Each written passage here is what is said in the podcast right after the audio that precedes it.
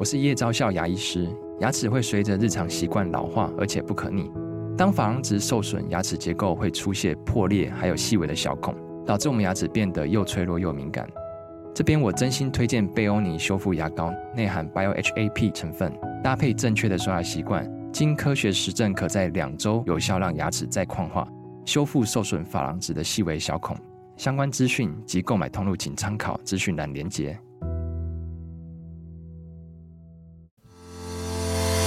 好你点进来听，刚好我想说点什么。大家好，欢迎收听《刚好遇见你》，我是赖芳玉。每集我将为您带来轻松、舒心跟专业的多元角度，我们一起来聊天吧。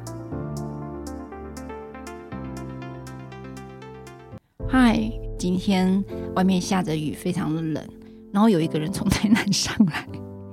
然后穿着薄薄的衬衫呢，而且还短裤。Eric，你不会冷吗？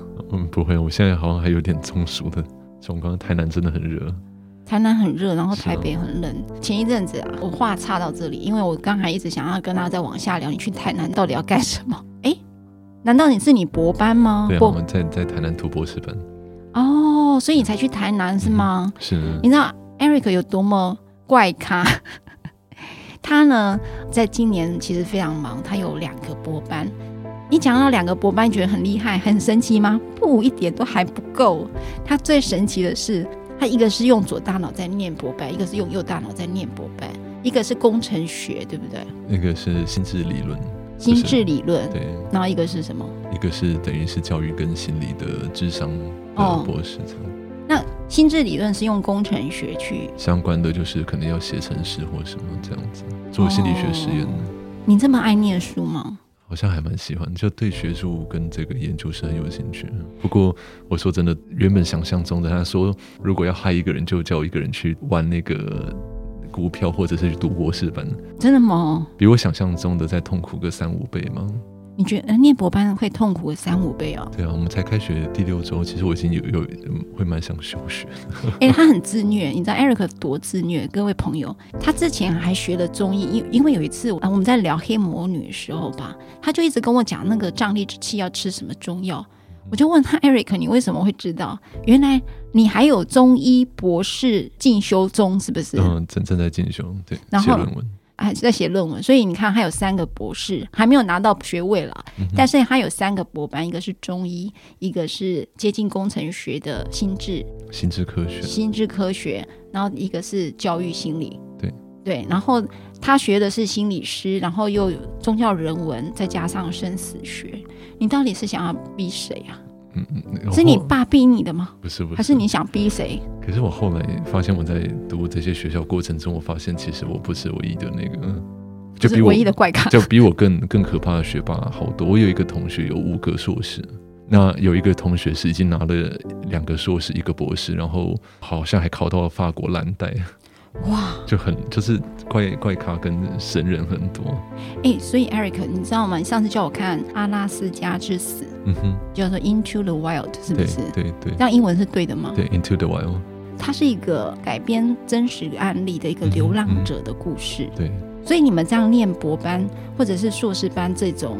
是不是也是一个探索生命的流浪者啊？嗯，因为我觉得这个讲法蛮有趣，因为其实，在读每个博士班或每个学位的过程中，都要去一个自己家乡以外的地方流浪。对，然后不同的丛林，不同的挑战，是，然后探索出自己不同的面貌出来。嗯哼，是不是很像？真的像流浪者？有点这个味道。因为我最近其实也在一直在想说，因为我现在刚好读的东西是一个是擅长的，一个是完全没有基模，完全不知道怎么做的。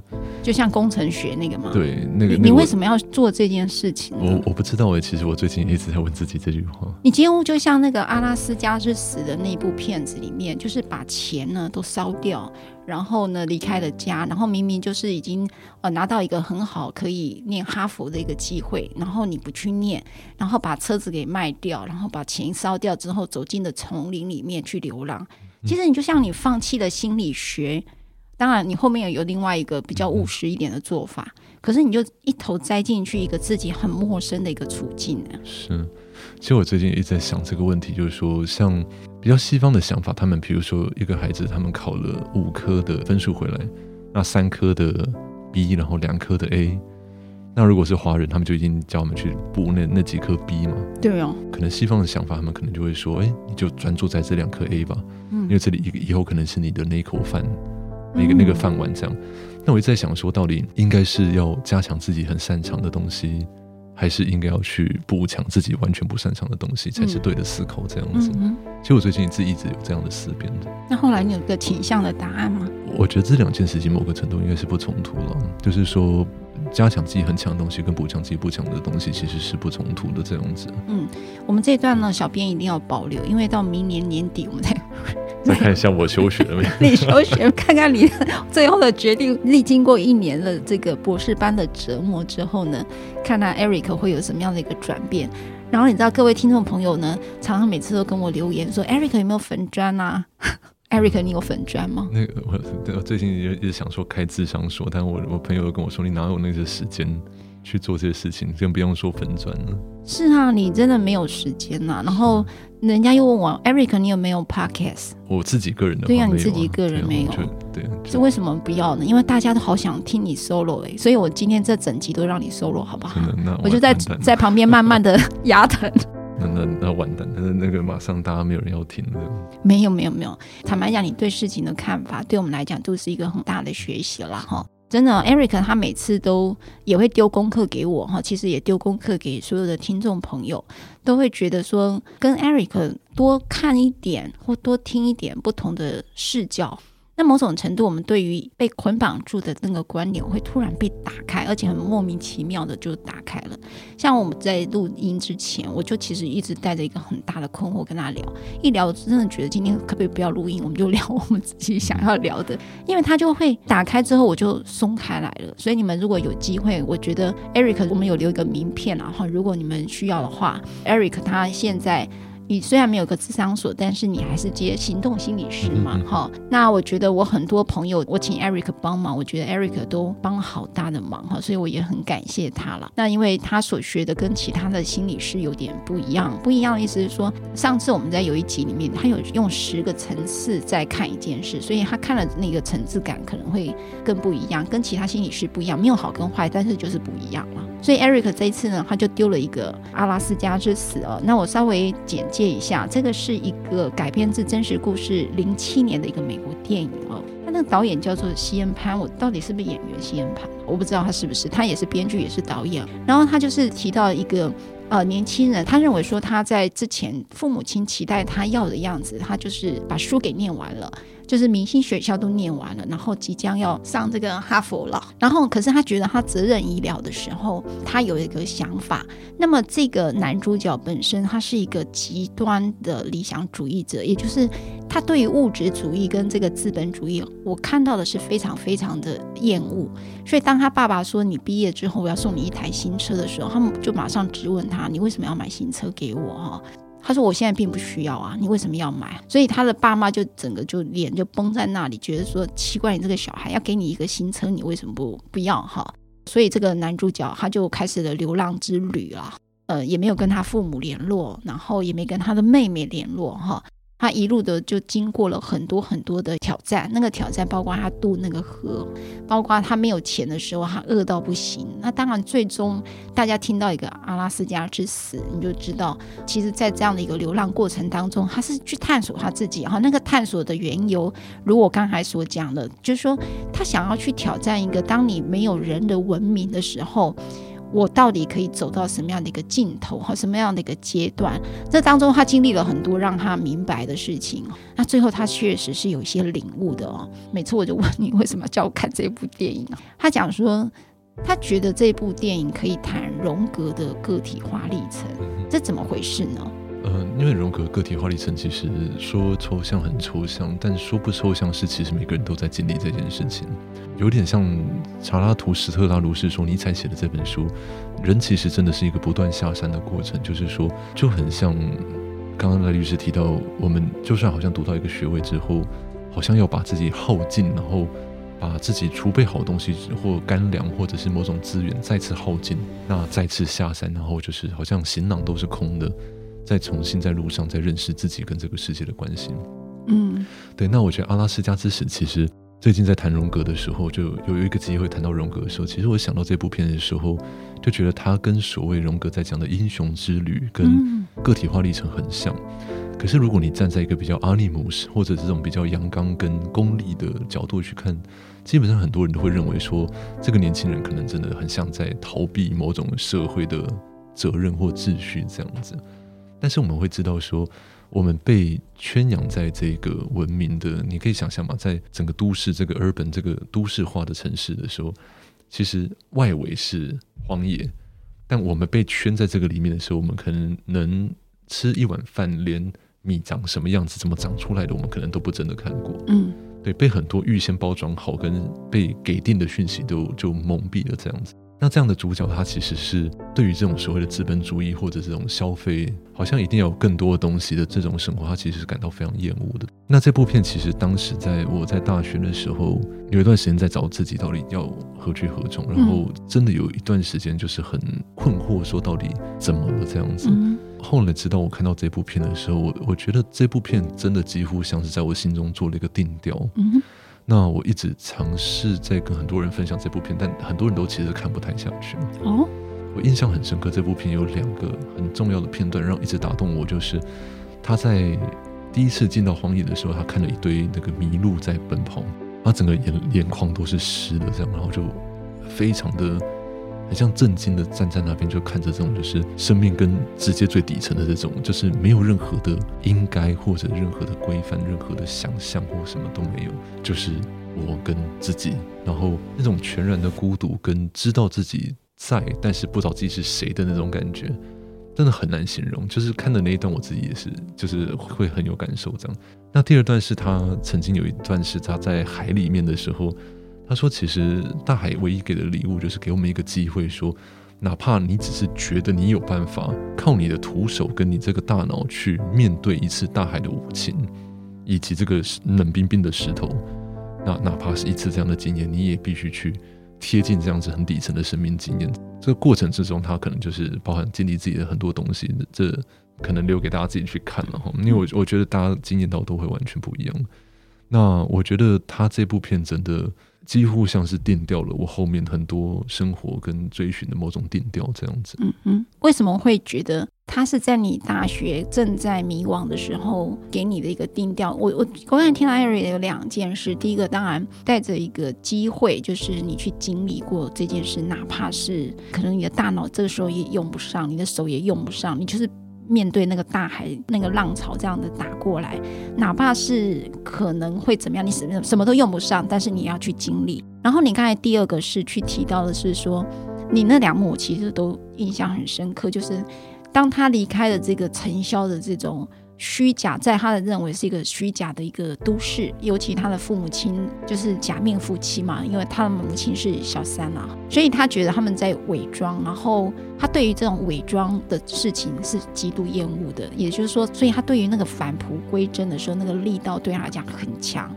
所以，当他看到一个我在那里存在着，看到一个完全没有虚假的大自然的时候，他那一刻就是泛着眼泪的感觉，就是这才是真实的。他就这是我我要的。我觉得他只有在那时候才感受到自己的存在。那时候我看到这一幕的时候，我觉得那个存在是如此的直接而单纯，他不用任何的包装哈。我记得他在流浪过程当中，他再度遇到了有一段，他他又回到了都市。本来要去登记那个流浪者之家，可以有一些补助啊或者什么的。后来他觉得他真的受不了这整个都市里头的这个喧嚣，所以他又再度逃离都市。哦，我记得是那一幕。你知道我最喜欢跟人家讨论就是两个画面留在你心里，而且你会一直一开始就提到这两个画面，它到底对你的生命意义会是什么？嗯哼。我在想，刚刚那律师其实提到一个东西，我人生三大禁忌就是假的东西，然后浪费我的时间。第三个就是有心眼，就是打从内心心眼不好的人这样子。嗯、在那个过程中，其实你会真的会发现说，他在那种很很真实的底层，其实是没有语言的。嗯，对，是没有语言的。那就有点像我们在说，他有点像是在自己。已经达到社会一定的认可的过程之后，他给自己一次很大的壮游.对，一个壮游这样，然后让自己去流浪。那在这个过程中，其实有一个很重要的东西，就是说，我们从我们的视况跟视域之内，就翻出去到自己的域外了。那那个域外就是是一种野放的、强力的一种，会直接向你扑来，而且你没有办法去闪躲，跟你必须直面你自己的，你无法逾越的很多很多的东西。嗯，那那种直面虽然充满恐怖。但是人却会在那个底层经验到自己最真实有多少力量，嗯，包含面对自己的脆弱，可能本身就是一种勇气的那种力量。嗯，流浪者这样的一个目的到底是什么？当然，Eric 用荣格的个体化的一个历程哈，可是你知道那个是一个英雄之旅的一个过程，可是人为什么要做出这个决定？尤其当我们逃避危险这件事情，好像是一个与生俱来，否则大家现在不用防疫情防成这样嘛？就是说，就知道那个危险就在那，可是我们为什么呃要去？就是如同刚才 Eric 在讲的，大海里头，你的大脑、你的手什么都不能做的那个阶段，哈，就是你的钱，就是那个工具你都不能用的阶段，你都要去试一次，又为什么要去试这么一次呢？其实荣格的个体化历程里面，我觉得最让我动容跟最有感受的一个概念是，这过程中其实你是没有办法去假装，就是或你去类似像做一些很表层表面的说，哎，我好像仿佛走上了这个路，它有一点点全有全无，就是你只能是走上这条路或不走上这条路两个选择。那因为这个过程中一定必然伴随某种自愿的牺牲。那牺牲掉的可能是你已经累积下来的名声，可能是你累积下来的很多你对自己的观感或很多东西。那你必须自愿放弃掉某种来自人格或者是这种社会上的面具。那这个过程中，其实很多的时候，很多阴影啊，很多底层的这种，包含脆弱的也好，包含自己的一些欲望的也好，或者是一些很难堪的一些回忆，或者是一直。拒绝掉的所谓不要的自己，是或那些我们所不要的东西，全部就涌上来了。那一个人如何去面对那些生命里一直拒绝掉的东西？这个过程中本身这种很类似像自愿牺牲的过程，其实是个体化历程非常非常核心跟精髓的一块地方。这样子，嗯，为什么呢？我不太懂哎。嗯，很多人在个体化历程的过程中，其实会遭遇到或经历到的，都是自己真的没有办法。一辈子用尽的，比如说，假设我们讲读博士班好了，一个人如果读一个博士班，他可能是因为内在的某种匮乏感或什么样的自卑，我不知道。但是你看他可能会出国啊，努力啊，写了一堆东西啦，是又啊拜托哪个教授写什么推荐函去到哪边，然后跟谁借钱干了什么，走了一大圈之后，又回到原点，你还是在面对你自己的时候，你才发现说，哇，我一辈子花了这么多力气，是为了拒绝不要看到我不想看到这个自己。那因为那个自己其实某个程度，有时候有些人可能小时候很胖啊，嗯，或有时候可能早期发生一些可能比较不堪的事情或什么，那个不要的自己其实一直都如影随形，嗯，所以你要放弃掉这个面具，去直面这个很难堪的自己的时候，那个过程基本上都是犹豫的。诶，所以 Eric，我在举手发问了。所以个体化也就是寻求一个完整的自我接纳，是这个意思吗？荣格曾经讲过一句话，他说：“与其要当一个好人哦，嗯，我更希望当一个完整的人。”这样子，嗯嗯，对对对。确实有一个小小的困惑，就是说一个人要去经历到一个完整的自己这件事情，为什么用一个很极端的？我讲极端意思是说，他可能会因此而失去生命。无论是那部电影的那个真实的男主角，零八年那位男主角，或者是我说，呃，现在有一些流浪者，其实他确实是很容易在大自然当中。知道是其实很容易失去生命的，所以我当然觉得现在也好多人去爬百越嘛。我们也常常在问台风天你为什么要去哦？那那个当然我觉得那个更复杂，有有些可能就是不管了，就觉得我想去就去了哈。可是我只是在讲说，我们的心智都会告诉我们那是一个极度危险，而且你可能在这一次的寻找探索的过程，你选择了一个最危险的方式的时候，你就会不见了。那为什么要去经历这样那么极端的一个过程呢？那律师这段话其实让我想到，我们在最早当时在录 podcast 的时候，我记得我们讲过一句话，就是说余德辉老师曾经讲生死学的一个蛮蛮深刻的真谛，就是如何消磨心中的那条生死的界限，其实是他认为的宗教的一种训练，或者一种一个入门生死学的入门。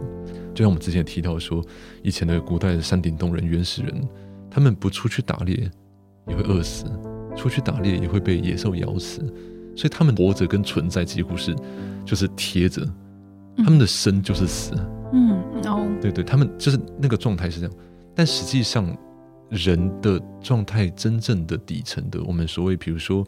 有的人可能像最近不是高雄大火那个事情，郑中忠诚的事情，嗯、或像以前九二一的一些那种大地震这样，很多人在那样的现场的时候，就是哇，什么都没了，也没有我们的名字啊，家人什么都不见了，这样子去触碰到这种所谓的边界经验的时候，就很像是有些人他们确诊的那一天的那个心情这样子。嗯但那个 moment 其实有点像一个礼物了，就是说它让你接近到了生命底层，本来就长这个样子。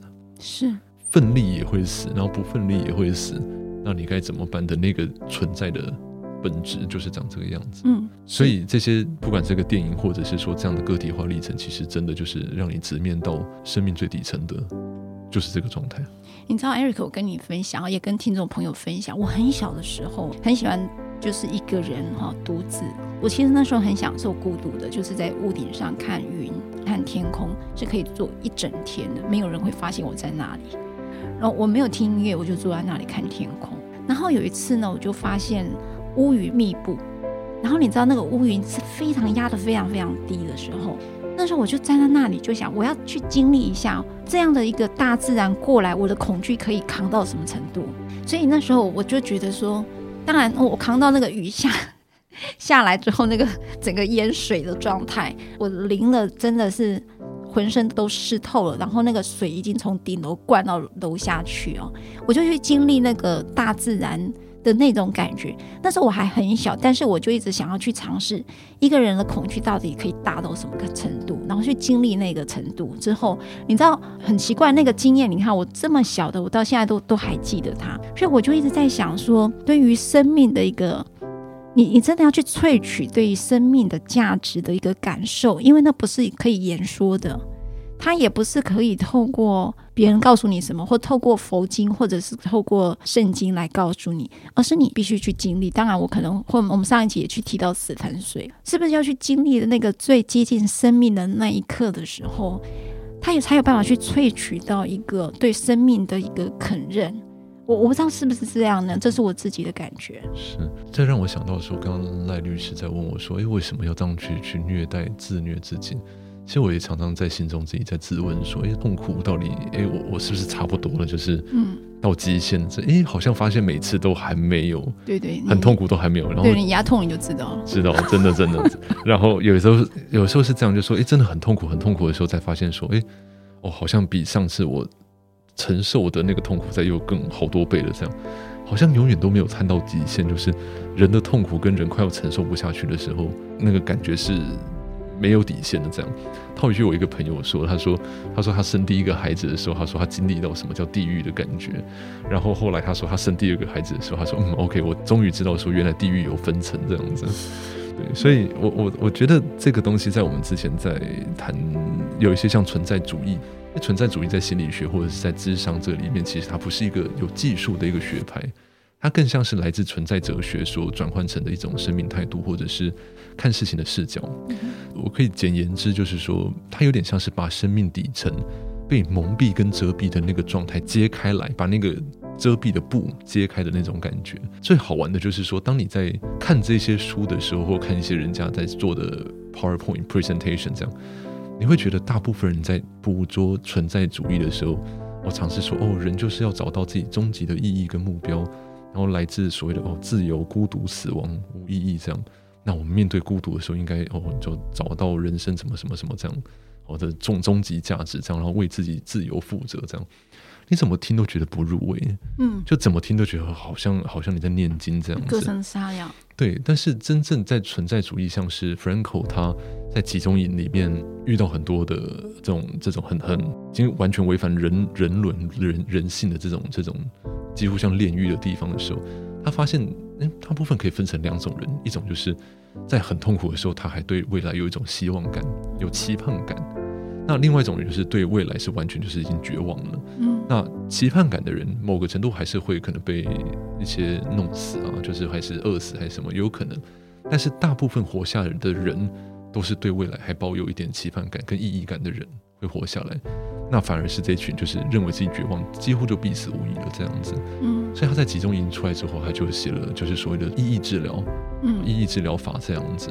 意义治疗法，对，意义治疗法怎么治疗？他就是跟人们去谈他们这种最生命的底层的这种所谓的死亡啊这些事情，然后帮助人去见证他可能对于权威啦，或者对于自己的一些价值观或社会意识而来的一些很多的想法这样子。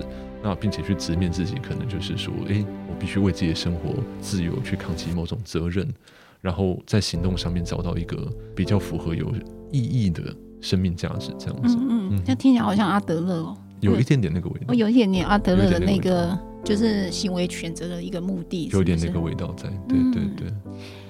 Eric，你一直在讲，刚才前面在讲荣格的个体化历程里面提到一个英雄旅程哦。那英雄旅程会是一个我们在精神的一个过程当中，我我可不可以这么说，就是在这个人生当中你会必定的吗？就是会经历到这个英雄旅程的过程吗？是在荣格的说法，其实大家也可以这么去简单的话语了，就是说，通常他认为人生大概有分两大段嘛，那上半段大概就是四十岁前。那在四十岁之后，就有点像人家是说男性有一点点中年危机的那个前后。嗯，你的生命的内在的自信，不是那个不是那个 confidence 那个自信，你的 self，你的真正的 true self，它是可能是字体或者翻成自信这样，就会逼着你，会去敲你的门，就是让你走上，就是说自信的追寻。嗯，那那个时候你会更会觉得说，诶，社会的这些功利也好，追寻也好，呃，成就需求也好，或者竞争。好像那个已经对你失去了色彩，嗯，你尝不到那个味道了，你会突然经历到某种类似很空洞的虚无感，是，那那个感觉其实人是待不住的，那那对很难受的，所以就逼着你去探问说啊，我我在这边啊，每天上班下班，他然后呢？是是，我现在也想问呢，就很类似像这样，人就会问自己三大问题，就是我是谁？对，我为什么在这里？我来这里做什么？那当你提问出这种生命底层的三大探问的时候，基本上个体化历程或英雄之旅的起点，大概基本上就开始了。嗯，对对对。那有没有可能又再回头，或者就是再远点？就是说，呃，像我觉得举例来讲，刚才讲我是谁？你刚才提到那个空虚感，就是四十岁的时候，对好多的男性跟女性啊，我自己经历的，因为很多的个案，大概都选择在这时候要不要离婚了，因为那时候他们都以为他的议题是在婚姻，可是有时候真的不是跟婚姻没有关了。哦，这个其实我觉得像 Eric 讲的，就是说，当我们在生命历程当中，可能会觉得四十岁，我我原先的在既有的事业工作当中，我我有倦怠，我在我的婚姻当中也觉得很疲惫。那么，当这个在敲这个门的时候，我们的选择会误以为说，我只要就是转换跑道，或者我只要离婚，我就什么事情都迎刃而解。但好像不是这样，对不对？事情这么简单就好了。事情呢那么简单，就不用心理师跟律师了。真的。嗯。所以他们要怎么去转化这个？就是说，如果我正在经历这些困惑的时候，那个英雄旅程的开始的时候，我怎么知道我正在走这条路呢？那个过程，其实我觉得那个手感，然后有时候大脑可能不真的知道你是不是真的在走那个过程，但那个手感，第一件事情，我觉得一定会先出现这种忧郁的感觉。嗯，我觉得套一个荣格，他可能在写红书的那个历程，其实我觉得那个忧郁感是是必然的一种内在的那种驱动跟那种不安感，让你很难受的东西在推着你往前走上这个英雄之旅的这样子。嗯，那往往也都是人们遇到这样的感觉，说，诶，我也换工作了啊。然后甚至我也离婚了，但是那个不快乐感还在啊。是啊，那那个时候他才真的才会去静下去探问说，那我到底自信是什么？嗯，那个真真正的 true self，本，对，本性到底是什么东西？嗯嗯、其实英雄旅程它一开始就是从我们这种熟悉的一般的世界的时候，你会开始会遇到一种某某种类似冒险或壮游的召唤。嗯，你就把它想象成童话故事里头的睡美人，有点像。其实很多童话故事你会发现他们。尤其是童话故事，他们不断都在讲这个英雄跟个体化的过程。是，那你接受到这个冒险的召唤之后，通常有人们都会遇到一个，就是他拒绝这样的召唤。对啊，对，就很像我们改变历程，我们一开始还说，嗯，真的吗？那好，讨价还价之类的，先不要这样，对，哦、先不要。最后你会遇到一个，就是带领你的一个启蒙的导师。那我可以问，我可以退休了吗？你可以退休了吗？这是不是赚你赚够了吗？你够了吗？我我温饱了，我温饱了，对，平安了，这样平安了，平安了，这样可以退休了哈。可以啊，这就是一个敲门，就是敲这个就敲门砖，就是我开始困惑了，对不对？是，可是我我因为我跟赖律师在聊天的过程中，其实我觉得这个探问也常常会浮上来，退休与否。我觉得那个探问都一直都在啊。对，那个退休我是指说转换跑道，因为当律师真的很累啊。嗯哼嗯，是。好，没关系，英雄旅程 我们继续走，我只是用你的旅程来走看看。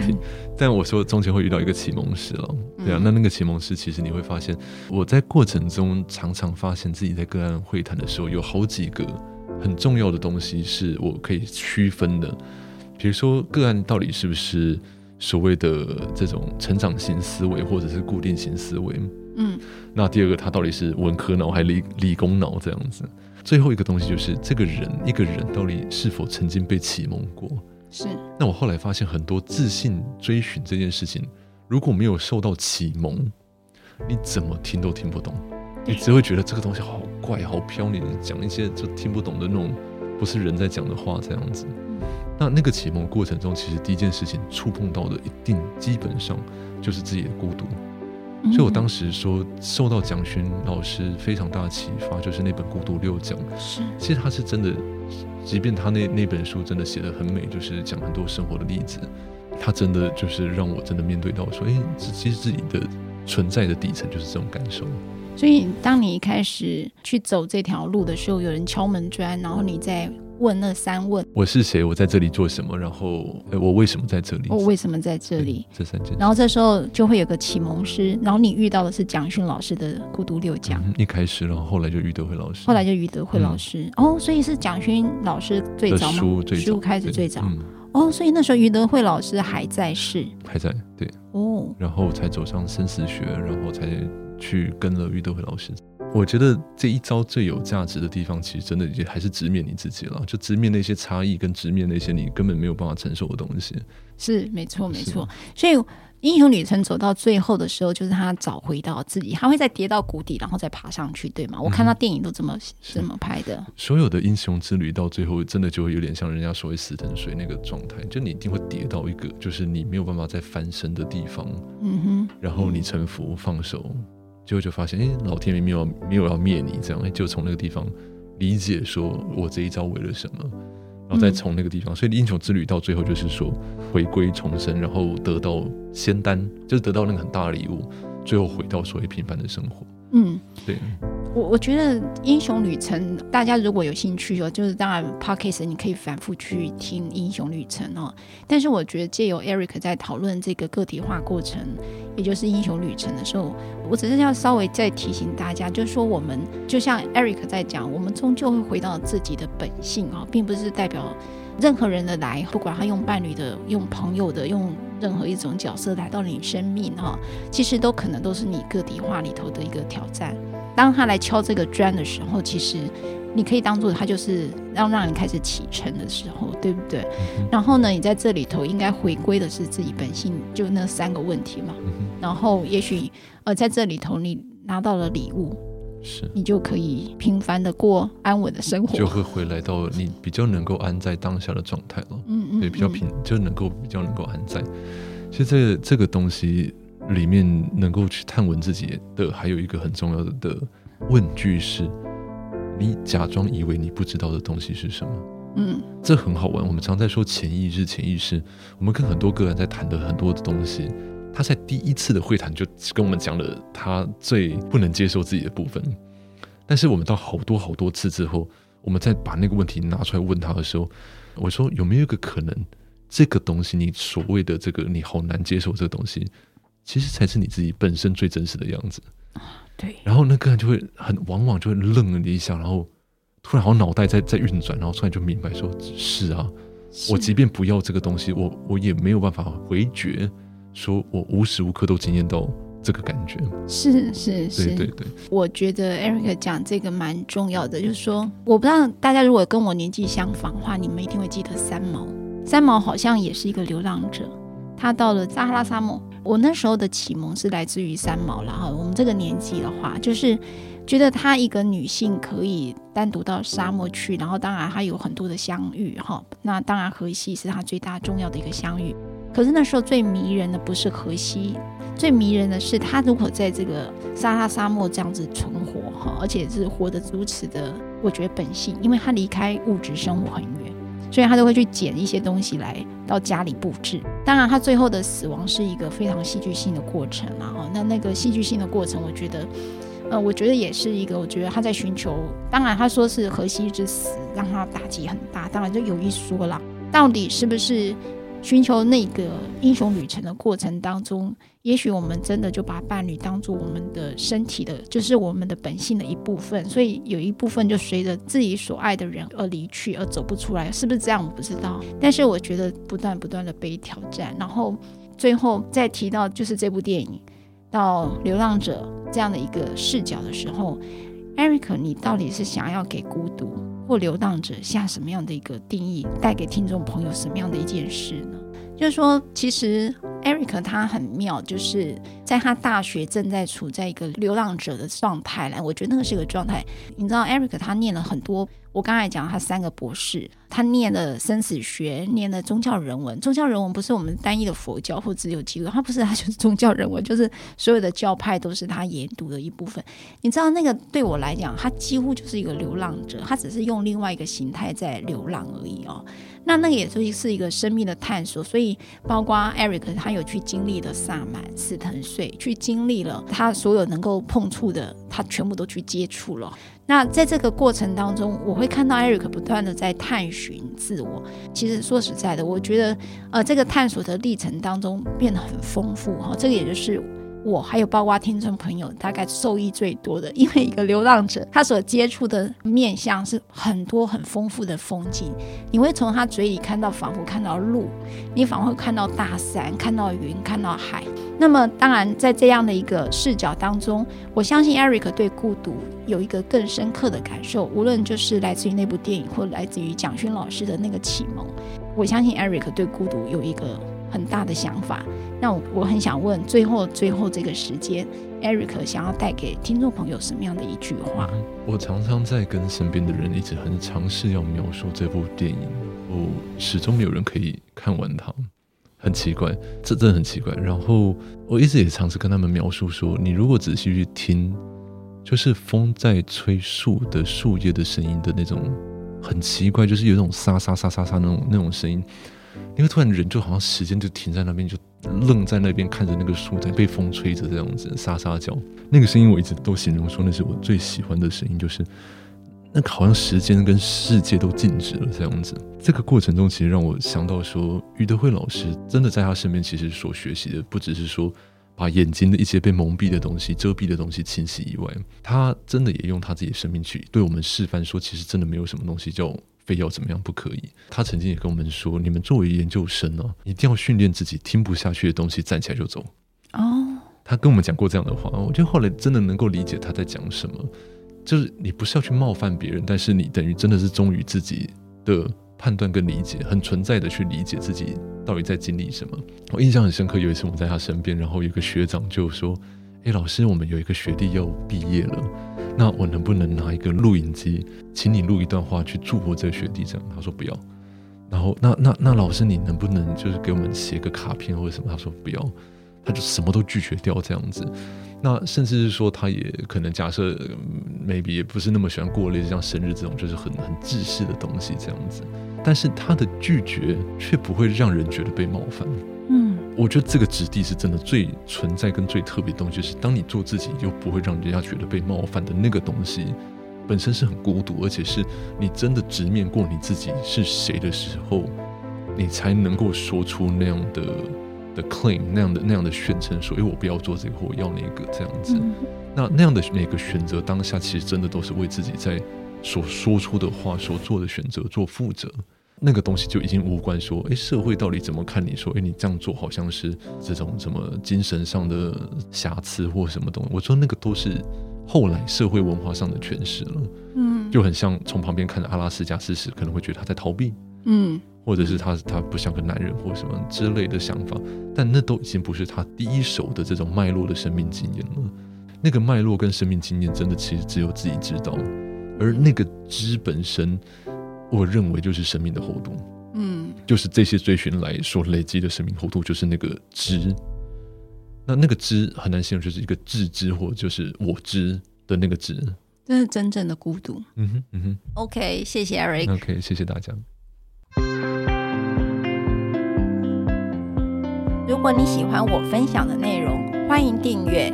想请我喝杯咖啡，欢迎打赏，我们会全数捐给儿少群星会。如果你想要更了解二少全新会，在每集详细内容都会有介绍。大家下次刚好遇见时，我们再来聊天喽，拜拜。